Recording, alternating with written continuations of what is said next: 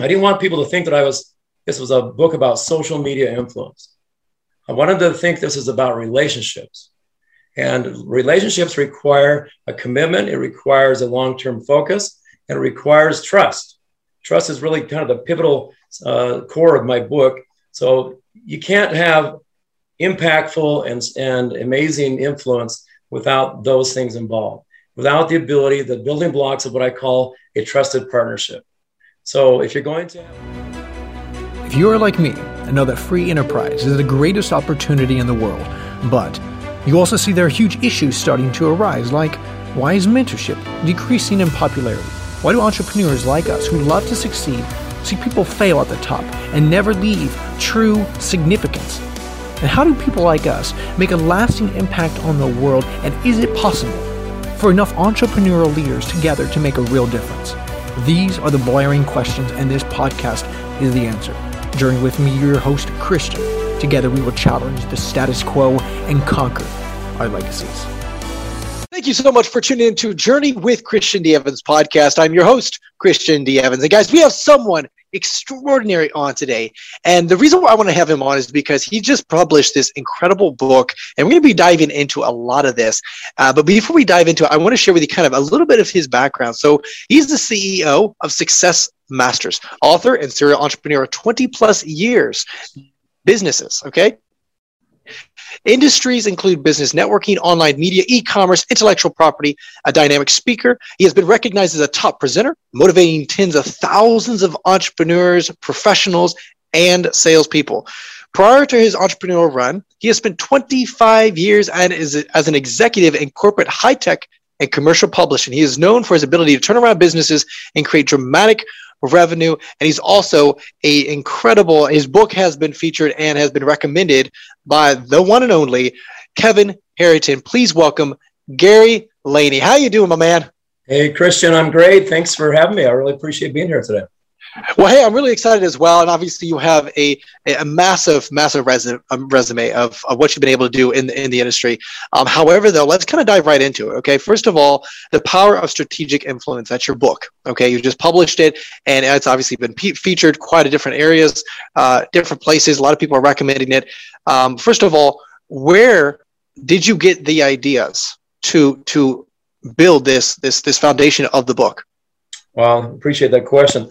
Um, I've been on a lot of podcasts. This is the first time somebody's ever actually actually asked me that type of a question before. So, uh, my background, I spent, um, as you mentioned, I spent 20. I kind of have three careers really quickly. I'll just give you a summary. So, I I grew up in a family retail business. My dad owned a, a chain of retail stores, and so I always say I've got my first MBA uh, from my father. Uh, by the time I was uh, 20, you know, and so uh, that was that was a great experience. I spent the next 25 years in commercial publishing and high tech and then uh, and then I've spent the last uh, 16, 17 years in entrepreneur kind of ship um, uh, with 20 different businesses I've been in as far as startups.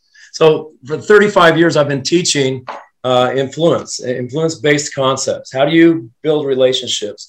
How do you take uh, what you have, what you know, and the people that surround you, and make it make it into something in your life? And it doesn't have to be any specific career, but you can take the components of that and really make something with it. So I can't I probably have to go backward to the days of Stephen Covey. Uh, you probably heard of Stephen Covey, who wrote, wrote, the book Seven Habits of Highly Effective People. Uh, I was fortunate to know Stephen back in the um, late 70s and early 80s. And he was an advisor to a company I was working for. He was not uh, famous back then. Uh, he, when he got way he became famous, as uh, Oprah invited him on his, her, her show and she promoted him as well as a Wall Street Journal uh, column that he got involved with, and uh, and then just you know became famous worldwide. His concepts about um, how to uh, uh, approach situations with people and how to make it a win-win situation, uh, how to see the end result and, and, and, and work toward it as a group. Something I've taught for, for 35 years. So, so when I started to write this book, I really didn't know where I was going to go with it. I've been teaching the concepts. I know they've been validated for so long. But uh, it was amazing to me to to meet the people that I interviewed for the book. So a little bit of explanation. I wrote this book, 12 chapters, uh, 10 uh, concepts that, that I call critical success factors. But after each chapter, I interviewed a highly successful global CEO uh, that would kind of match the content or the, the intent of what that chapter was all about. And so my what was amazing to me is how you can start with people that have influence. And when I talk about influence, I talk about positive influence, something that's going to take what you know, who you know, and, and what your experience you have and use it for a positive gain for all involved. It's not for selfish reasons. It has to be, you'll see the running theme throughout my book is giving back. It's about how to help other people, how to solve problems. If you do that, uh, it comes back to you in, in kind, very reciprocally. So that's really what it's about. I think that's what you're asking me. But I, I was, uh, you know, uh, lucky enough to be able to have some time during COVID when my business was shut down, and I started to write a book, and it just kind of magically um, developed as I as I wrote it uh, with some great people to help me do it, and with the great uh, people that I interviewed for it. Well, and what's interesting is I think one guy said here, JJ, he says, start your own journey, become a person of great influence, greater influence. You won't regret it. When we're talking about influence, obviously we have micro influencers, macro influencers, and the power of it. I think my question isn't why is it so powerful? It is a matter of how to be intentional nowadays to Thank be uh, the, the right influence. Well, you hit the you hit the word on the on the dot, and that is uh, intentional. So we, we all talk about you know how important it is to become authentic and genuine in everything you do. intentional means that you have a purpose and you're doing it for the right reasons because you have a purpose for doing and, and developing a relationship. It's not transactional. It's not a one-time uh, event. It's something you want to be long-term. That's going to benefit many people. To me, influence the the concept and the topic is a little different than what uh, most people think of uh, because they'll think of you, like you said, the micro, the macro, you know, uh, type of uh, influencers. I, I put the word strategic in front of influence for the following reason. I didn't want people to think that I was, this was a book about social media influence. I wanted to think this is about relationships. And relationships require a commitment, it requires a long term focus, and it requires trust. Trust is really kind of the pivotal uh, core of my book. So you can't have impactful and, and amazing influence without those things involved, without the ability, the building blocks of what I call a trusted partnership. So if you're going to have influence, it has to be intentional. You hit it. Uh, number two, it has to be strong, uh, strongly uh, uh long-term and, and with a strategic purpose where everybody involved gets benefit from it. So I'm really looking for a relationship let's say that I wanted to, to promote my business and uh, I didn't, you know, there's ways to do that. You can spend a lot of money on mar- marketing dollars. You can do email campaigns. You can do advertising campaigns, you know, media, uh, or you can go through influencers, which is a big deal these days. You go to somebody that's famous like The Rock, you pay them a bunch of money. They'll do a spiel for you. Uh, they'll put a good word in for you, but you may not ever have met that person. In fact, you probably have not. It was probably arranged by an agency. It was probably done behind the scenes. You never had a connection. Uh, for me, strategic means you have to be connected to that person. They have to know what you're talking about. They have to have some industry perspective. And it means that they're going to get involved for the right reasons. Uh, I have a good friend that I interviewed uh, for the book. His name is Gary Kennedy. He was the very first president of U- USA uh, Oracle. Oracle's big software company, one of the largest companies in the world. And uh, Gary's um, we had a great, great conversation. But the one thing that really came out of the, our conversation in the interview was that he felt like when he had the opportunity to do something, to get involved in on a board as a, a CEO of a company or on a charitable board, he would always step back and say, "Well, before I do this, can I make a difference? If I don't, if I don't have the ability to make a difference for this company and make an impact, I don't care about the money. I don't care about the opportunity. That's my first motive, and that was a great lesson to me. So I think that's you know nuts and bolts of influence is how we approach the situation, the type of people are involved. Are they strategic or not? Are you strategic to them? Is it, is it win-win? And uh, is it going to be something that's going to last beyond the transactional piece of what we today think of as, as far as an influencer and what they do for, for companies? Yeah, one of the biggest stories that I've heard was I was reading a John Maxwell book, and he was talking about how he was actually a pastor at a uh, at a, a, you know uh, a church somewhere, and he noticed that he was, even though he was a pastor, he was not influential with the board members. And in fact, he had to actually work with someone that was more influential. And so, what was interesting is that what he would do is he would be very intentional with building a relationship with that person, and then he had the idea, but he would send it to that person because he had the influence to actually make movement. And I love that strategy because that really taught me sometimes you don't always have to be the influencer, right? It is more being influential, but it's really just networking and being strategic with, you know, who that would be, finding that person and being humble and saying, hey, that's okay, as long as the organization, the business, the structure, whatever is moving forward. So my question is you've developed 10 factors here. And what I love about these books is because this is over many, many years of trials, fails, you know, all this yes. right knowledge that you have, like wisdom. And so I'm curious, okay, what were the top two, if you could, the top wow. two that resonated the best with you, and how did you come to find those factors and, and put these in, in the book? Well, so good question. uh, so here, my answer, I have to start off by saying that um, it's really hard to select just two or three or, a number of them because the book is progressive.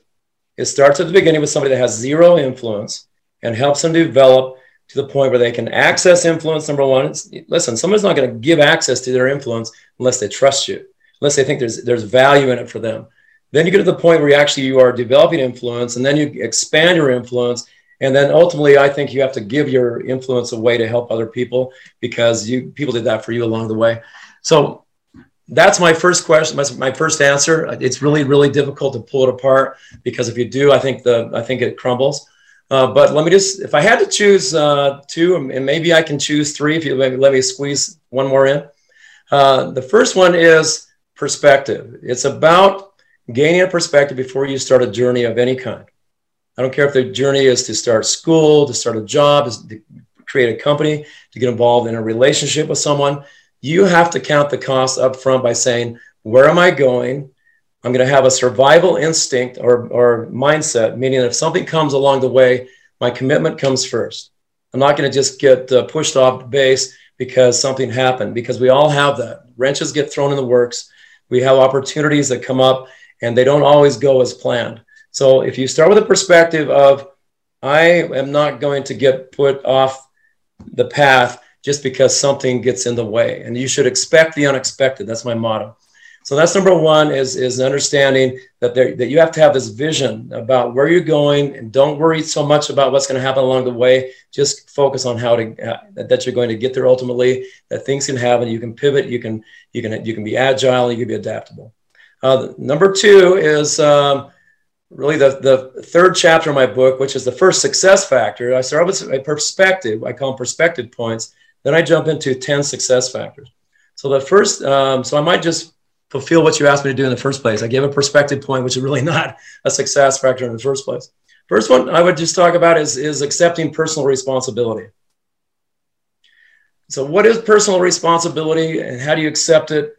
Well, it's, it's, it goes like this. Um, and, I, and you talk about that survival instinct because it, it kind of really fits in here really well. That is that uh, I am willing as a person to accept all the conditions that happen to me in my life without blaming other people. I mean, something good happens. I'm glad, I'm happy, I accept it. Something bad happens. I don't become victimized and I don't blame somebody for that. I take 100% responsibility for what happens to me in my life, for all occurrences, and, and, uh, and the buck stops here, if you will.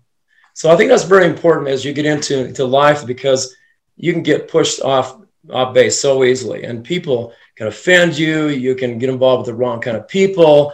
Uh, you can get a, a false start. Um, but a, a, person I really respected uh, year, years ago told me, you know, when there are problems, there's always an opportunity. So whenever there's a problem, something occurs, something pops up, you should stop, assess the situation, then say, what is the opportunity here?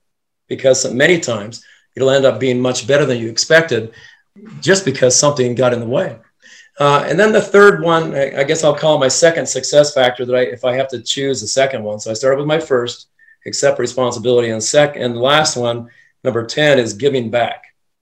Uh, you talked about intentional in the beginning.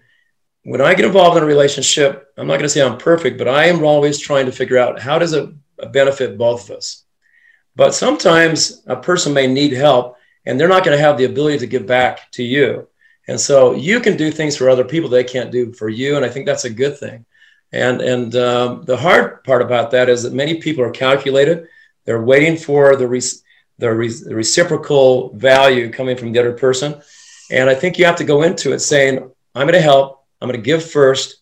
No matter what happens, I'm not going to expect anything in return. It's a really hard thing to say and, and even a harder thing to do sometimes. But if you can do that, just like Gary Kennedy was talking about, you know, what, what's the difference I can make? I think you'll end up seeing that much will come back to you anyway, plenty more than you can probably even accept. But giving first amazingly allows you to be intentional, to have that reputation of someone that really cares first, is not greedy uh, up front, and, and has a great life because people flock to you. You'll, you'll develop more influence with that kind of strategy than you ever will by trying to pay people, you know, to help you become reputable. Wow, this is incredible, and I know that was tough to take. All you know, all ten, and they yeah. are all very, very high level, and they're all needed in order to accomplish that that that strategic, influential aspect. However, though, now exactly. perspective, uh, you know, accept personal responsibility as well as giving back. So now my question is, in each one of those, what is the story that helped you identify that factor in your life that said, wow, this is a key, um, this is a key attribute in order to achieve that result? Uh, so I, I, go back to the experiences I have. So at a very young age, I had the opportunity to serve uh, as a um, service missionary overseas. I was only 19 and uh, li- went to uh, live in Spain for two years gave I gave up college and dating and everything else for two years so I could go and just serve. I, I 100% served every single day of my life for two years. Uh, I was I was living in Spain. I got there. It was a really tough thing because I'd never been outside of probably a hundred mile radius of where I grew up, and uh, so you know, talk. It was the very first time I'd ever been on a plane. Most people would say they've probably been on a plane since they were a kid, but you know, back in the 70s, I'd never been on a plane before, and so I flew to Spain uh, culture shock. You know, the weather was different. The people spoke a language I didn't understand yet. I never took Spanish in high school. I did. There was an option for me to take um, science and electronics, which I, I preferred at the time, which I did. But I got there and, and I struggled because I didn't understand anything. The, the little bit of Spanish I'd been taught was Latino Spanish. Uh, European, you know, uh, Castilian Spanish is, is spoken so differently, and they use la theta it's Barcelona and gracias instead of gracias. You know, it just sounds so much different. And so I struggled for the first uh, several months until I finally took personal responsibility for my experience. I was a very young guy.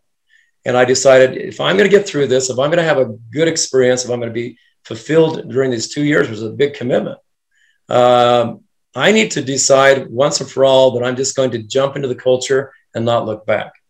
And the way I did that is I one day uh, I came home and I said, I'm not going to speak English anymore.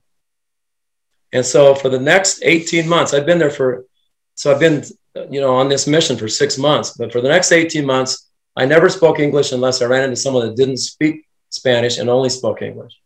And so I lived with Spanish families. Uh, I spoke Spanish 24 hours a day. It was it was really hard the first few months. It was I, I didn't have the best vocabulary or I wasn't very fluent, very fluent. But uh, by the end of it, uh, the, the true test of that was my parents came and picked me up. They wanted to come and see where I was working and meet the people I'd met.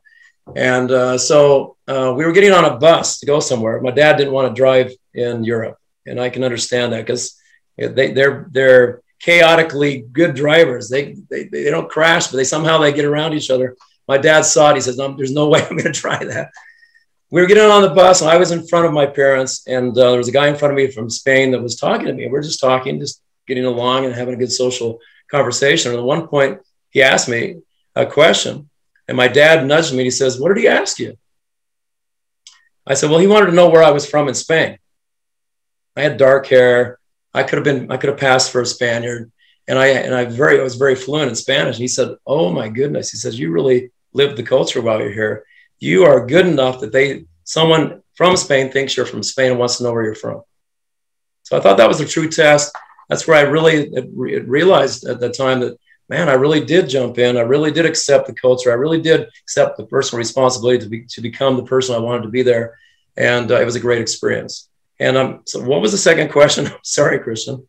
You asked me two things.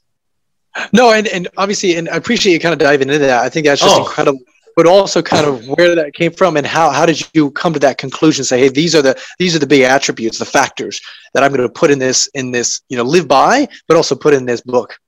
So so back to to the give back. So you, you asked what those two I chose, you know, how i made a difference, and I can I could go through each one of these factors and, and probably tell you because it's an evolution for me. The reason I wanted the book to be an evolution is because that's how I learned all this step by step, you know, through my life. Uh, so giving back, it goes right back to those roots of me being a missionary. Um, I, every day of my life, all I did is focus on helping other people. That's all I did. And I didn't, uh, I didn't work for a paycheck. In fact, my parents had to support me while I was over there. So I didn't, no one paid me anything. And so, you know, giving back from the very beginning when I had nothing to give monetarily, but I had my time, I had my spirit, I had my energy and and uh, the attitude that every single person I've, I got to the point where I, I would tell myself before I met someone, I just want this person to feel better about their day having met me than having not met me. If I could just bring some bright light into their life, make them feel like a good person, make them have a better day because of me, uh, I could care less if they learn anything from me. I just want to make you know uh, that kind of an impression. So that's that's where the accepted responsibility and the very last one, which is giving back, uh, kind of uh, were the first and the last of things of everything I ever did. Everything else kind of filled in, if you really want to know the truth, uh, because then you have to get experience. You learn what influence is all about. You get to know people that have influence. They like you. They're willing to help you. They give their influence to you to help you get to higher levels, and it's reciprocal. And so it's it's a great process. Um, everybody that's read my book, that's applied it, has told me, and, and it's from, I don't know, cultures around the world, because I've, I've, got great readers all around, have told me that uh, the experience for them was great because it helped them understand and, and visualize the process. And what's great about my book is it allows you to be able to jump into it and say, which level am I at? What sphere of influence am I currently in?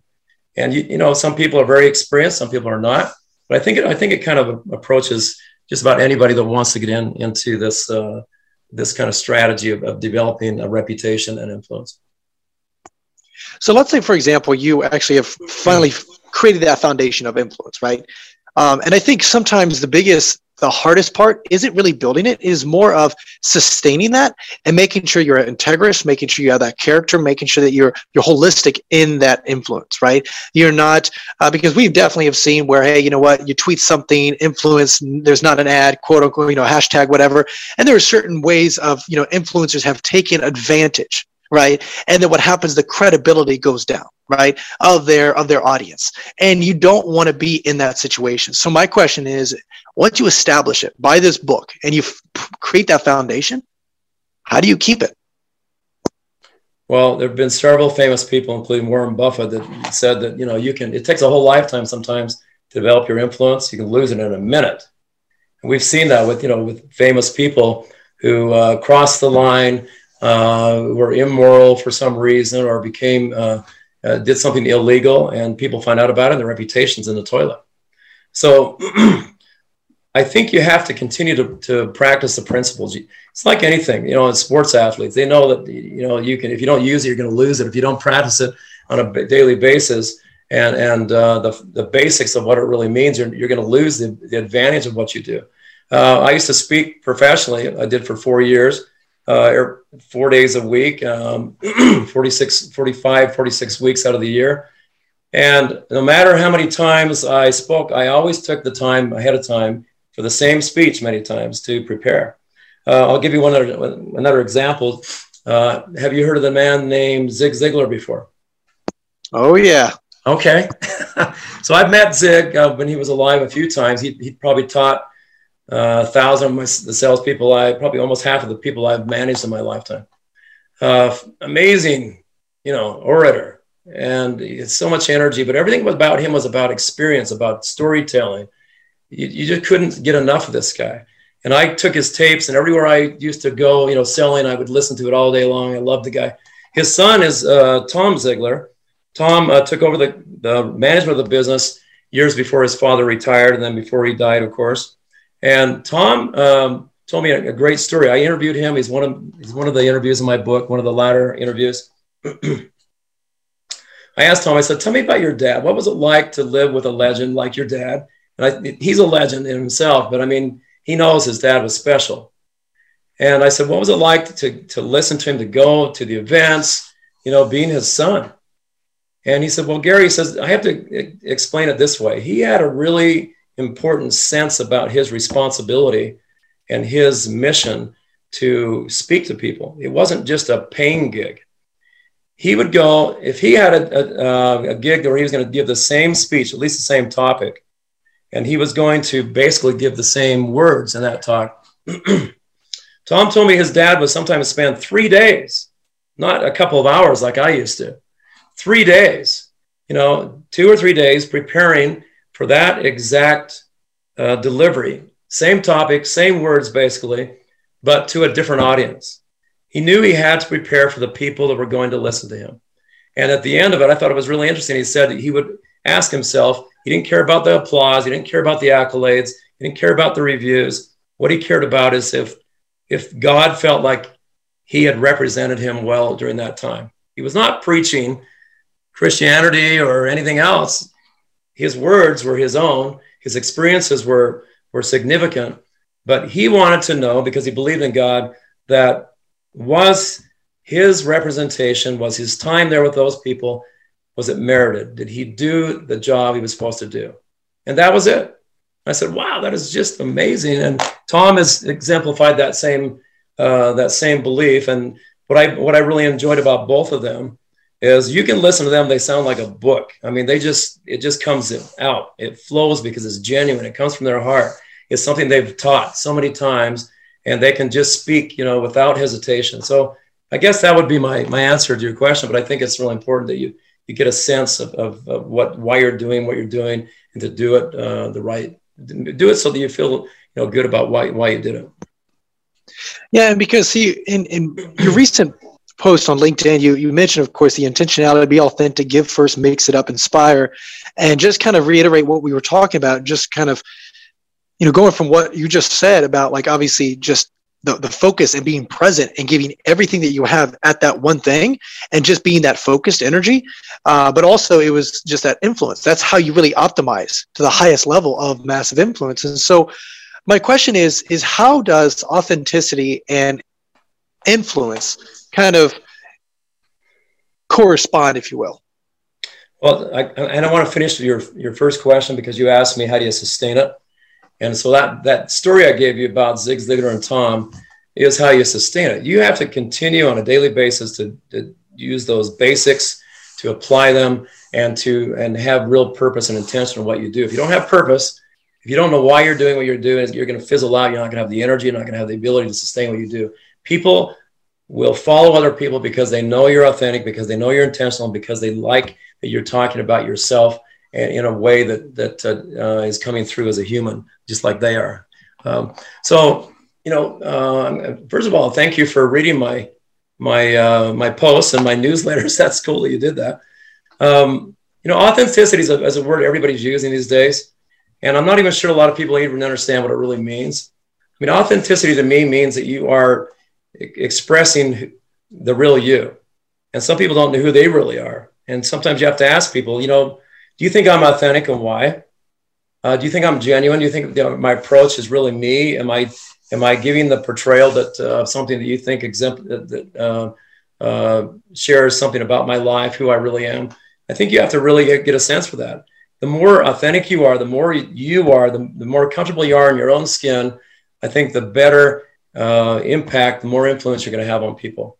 They like authenticity. People like to be around people that are consistent, that have um, values that are completely uh, you know embedded in their lifestyle in their actions in their in their mannerism so i think that's what I, i've always been taught and what i've learned through my experience is that um, you know if you can somehow muster up the ability to communicate in a way that that sh- uh, shares who you really are based upon the experiences you've had and teach from your own learnings not just from somebody else i think then then you really have an impact I love it. I love that insight because see, talking about like kind of the basis of, of influence, right? Strategic, right? A lot of times we always think about, you know, obviously more business kind of structure, but I do think sometimes there's that holistic influential aspect as well. Like, hey, spiritual, relational, right? Do people come to you for spiritual questions? Do they come to you relational questions or do they just come to you more of a business aspect, right? And so just from your perspective, what other categories um, should someone focus on that should be aware of? You know because we always want to work on our health. We want to work on our spiritual. We want to work on you know like there's certain things that we all have goals on in different categories of our life.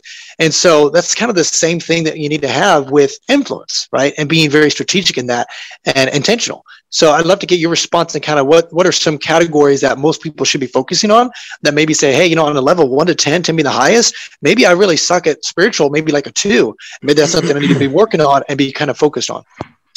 Wow, good question. Um, well, we all talk about having a well balanced life, you know, quality of life, and uh, everybody thinks that uh, at least the way it's portrayed is that you have to have your your life and your day divided up into these little segments where you do everything perfectly. And I don't think it ever happens that way. at least not for me. I don't know about you. Um, so here's a good example, uh, and I think this would help you because it's something I I've been practicing for 35 years. I don't talk about it a lot. Sometimes I do, but Benjamin Franklin was a, an amazing example of a person that had vices and he knew it and he wanted to overcome them. And so he developed 13 characteristics uh, that he could utilize uh, on a weekly basis and he used he, he chose 13 for the very reason that it fits into 52 very nicely. There's four four repetitions of that 13 throughout the year. So imagine you come up with a list of 13 and it should be your own list. He had his list. You should have your own list. Here are the things I feel like I need to work at. I need to develop uh, myself uh, towards. And uh, so he would work on one uh, of the 13 all week long. And so he's not trying to be perfect, perfectly balanced all week on all 13. He's working on one item, one characteristic that he thinks he's deficient in or that he wants to maintain or sustain, like you talked about, whether, whether it be influence or whether it be arrogance or whatever you think you, you might have a challenge with. And so all week long. And then the next week, number two. And then when you get to number 13, you start the whole thing all over again. You repeat that four times throughout the year. I thought it was a, ma- a marvelous uh, example of someone that seemingly feel, uh, was a, a, giant in terms of uh, in intellect, um, you know, inspiration. He was he was an inventor. The guy didn't stop. How did this guy do so much in his life? I think it's because he focused on those 13 things on a regular basis that kept him in check. So that I think that's my answer, but I think everybody has to have their own methodology. I think that's a good one. I think that is a, a, phenomenal approach because see, a lot of times when I when I work with a lot of people, it's like they always think that most high performers are the ones that have like their attention on 15 different things. And the reality is like, no, they only focus on two things, but for a very short period of time because all that energy and 100% of their input is going into that. So instead of, you know, giving like 10 or 15% of input into that, and then of course that's why it's extended over a period of you know a longer period of time i mean how fast can you write a book if all your attention was 100% on that book instead of oh i got to take my kids here i got to run a business i got to do this right? Uh, i think i love that approach. Um, so kind of coming about you know obviously you've got a lot of experience in business structure. You've, you've built businesses you've exit strategy you've you've been uh, c suite on a lot of this stuff. Um, with this okay how did you go about building your your influence? And i guess my, my question really isn't how it's more of like how long did it take you to build the influence that you have now because sometimes i really want to emphasize you're not going to be an instagram influencer overnight you know yeah. and, and again i, I want to get away from that social media stuff because it is yeah, very yeah. archaic and, and kind of just elementary but that larger bigger thing and i want people to have the right perspective and how long it took you to establish the name that you have now gary uh, so i'm 64 64 years old. Didn't happen overnight. um, and by the way, I was one of the very first people to to join LinkedIn back in the day. Reid Hoffman, one of the co-founders, sent me a letter thanking me for becoming one of the first uh, members.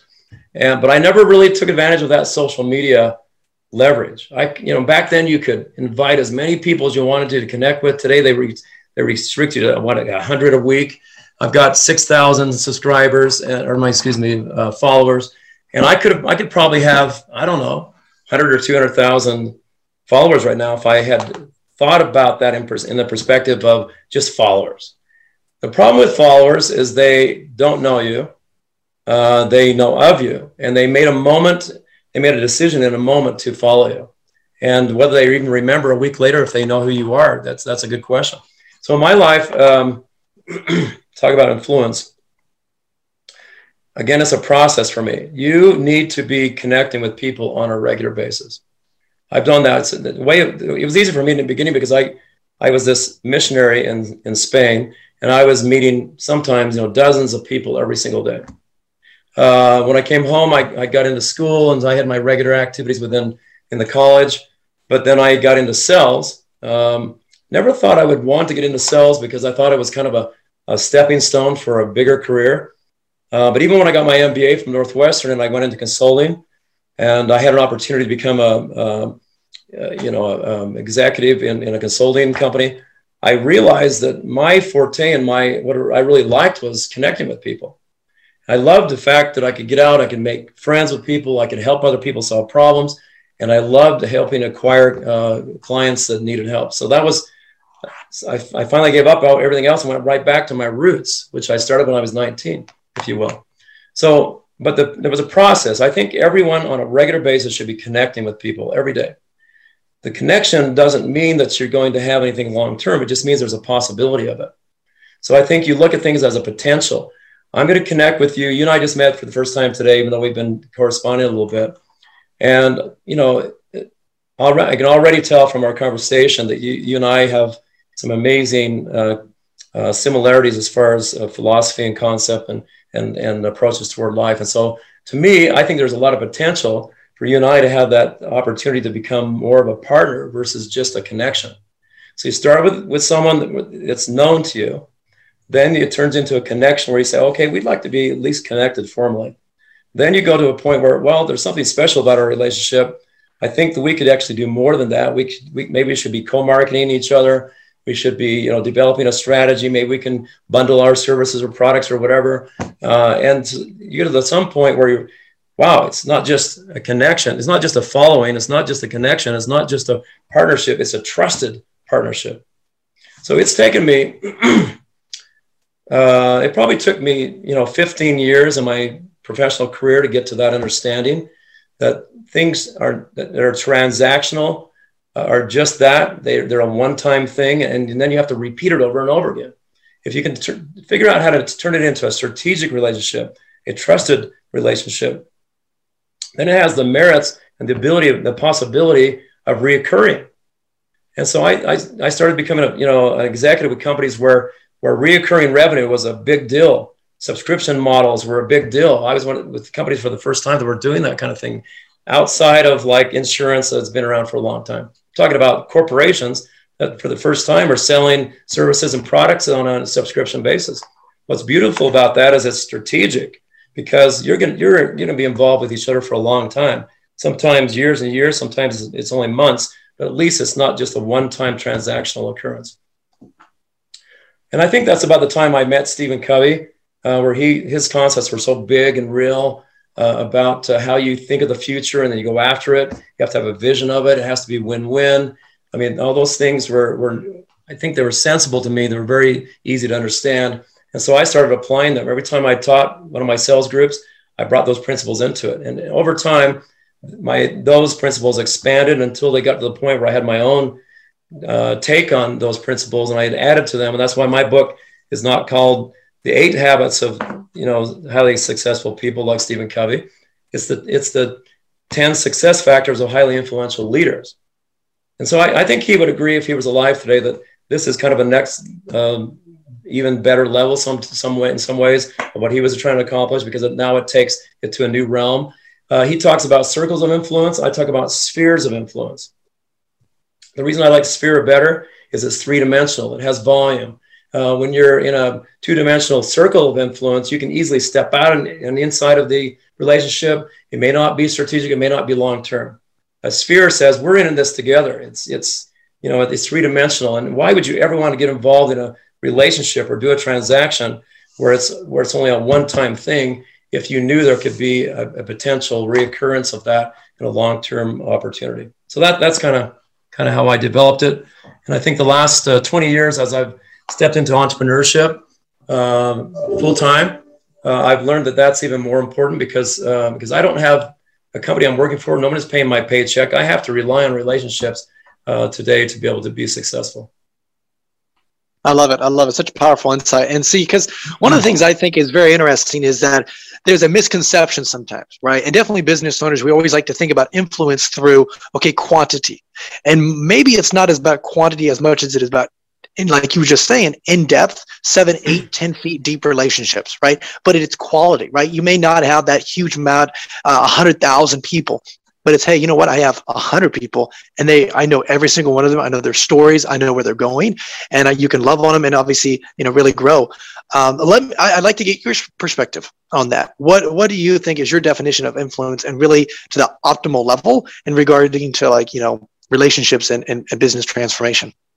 Well, I mean, influence me on a basic level is your ability to be to make an impact. Uh, so, and and I think it for me, it's always the word adding the word positive impact. You can have influence, and again, it can go the wrong direction. I mean, you can affect things, you can impact things. That's what's going on in Russia today. it's not very, you know, very uh, supportive of what's going on, and uh, and it's not impacting anyone positively. No one, not the soldiers on either side, not either country, I don't see what the, the positive uh, realm of all that is. So I think the impact has to have intentional positive impact. You have to know going into it that your commitment and the goal is that we're going to have a positive result and we're going to work towards that. And if we have to pivot and make changes, we're going to do it. We're going to be agile and we're going to make a difference. But that to me is, is super important. Now, back to your um, idea about uh, you know, having uh, 100 people versus 100,000, and but you really have a lot of influence on each other in that 100. It, it, that's that's even going on today. If you have people on LinkedIn, Facebook, uh, TikTok that have millions of users, in reality, they only have a handful of people they really rely on. So if you really bring it down to ground level, there's only a few people they surround themselves with. It's a very inner, tight circle. And, uh, and but what I'm suggesting is that you can expand that to some degree. Uh, so you know, some people may only have a few. I mean, Michael Jackson, there's probably a few people that ever surrounded him on a daily basis. But the people I really admire that, that I call centers of influence, and John Hewitt is one of those that's in my book. Uh, John Hewitt was the he was an executive with uh, H&R Block. He then founded the company called Jackson Hewitt that sold thousands of uh, franchises in the tax preparation world. He left that, started another company called Liberty Tax, did the same thing over again, and he's doing it again. This guy is phenomenal. He's very, very focused on what he does. And when he goes somewhere, all he has to do is mention he's going to be there, and hundreds of people show up because they feel like they have a relationship with him. Now, he may only say, I've got 20 people in my life I really have that inner circle feel, you know, for relationships, but but he has created an environment and a reputation and he makes himself available and he's and he's very likable that people just draw to him. He's the center of influence, and they want to be associated with him because one, they he makes them feel good. He makes them uh, feel like they have possibilities in their life, and he can open doors for them that they can open for themselves. So, I mean, again, I, I really think that even the people that have millions don't really have relationships, and it's really that's really what it boils down to. And if you don't have a relationship, it's really not it's not it's not the connection you thought it was. So powerful, so powerful, and I think that's a that's, that's just a beautiful thing, a beautiful synopsis of what we discuss. And, and, Gary, I just want to say, you know, thank you for being on our podcast, sharing the incredible wisdom of many, many years, and and building all these factors instead of us having to go through life and hitting our head against the wall. You being able to really build that into ten factors into this book here, and and really just simply lay it out for us, which is really awesome. Uh, Gary, how can they reach out? How can they uh, consume and of course, uh, you know, get that book, my man? Uh, so thank you so much, Christian. Thank you for letting me come on the show. You've been amazing. Uh, it's very, very unique to be on a podcast with someone like you that can actually stop, assess, you know, make contribution to the to the podcast. Because a lot of them just ask questions and then you go to the next question. Really don't have that conversation like we had today. So thank you. It's been a pleasure of mine. So my book, uh, obviously you can go to Amazon, you can go to Barnes and Noble. It's it's available. Uh, I, today I have it in uh, paperback, ebook, and uh, most recently in audiobook. I had I, I, I did auditions with uh, women and men. Uh, I have uh, chapters on men and chapters on women in here, and I wanted to have a man's voice for the, the men's chapters and a woman's voice for the women's chapters. And the two people I chose were fabulous. So I, I really recommend somebody wants to listen to my, my book, that's the way to do it. Um, the other way you can you can do it is you can go if you'd like a signed copy of my book, go to garyclaney.com or garylaney.com. That's G A R Y L A N E Y.com. And you click on the author page, and there's a way to cho- um, choose to get a, a, signed copy, and I'd be happy to do that. Let me know what you'd like me to say, or I can just uh, be inspired and, and say something back to you. But I, I would love to interact with anybody. Um, there's also a way to connect with me there, con- contact me. And the last one is you can go to the, I have a book page or book uh, website called The Strategic, uh, the, excuse me, The Power of Strategicinfluence.com. The Power of Strategicinfluence.com. So thank you. It's been an honor. Awesome, guys. And those links will be in the description below. So make sure you go ahead and click on that. Make sure you consume a lot of his content. Make sure you buy that, guys, because the biggest thing is you never want to be one of those people that say, I wish I would have, right? You want to be one of those people that I'm glad I did, right? And the biggest thing is obviously, you know, investing your time and energy into this book. And I'm an audiobook kind of person, so I would definitely consume that audiobook, which is really awesome uh, to fully develop that. Now, also, I always love to ask my guest, okay, is there any last words of wisdom that you'd like to share with our audience before we let you go? Well, yeah. I mean, listen, there's there, we talked about influence during this whole show, but we didn't talk about really how you acquire influence. You do not self-proclaim that you are an influencer. Some people want to; they want to pay money, put it out there, and say, "I'm an influencer." Uh, it is something bestowed upon you by other people. That's really the, the last word here.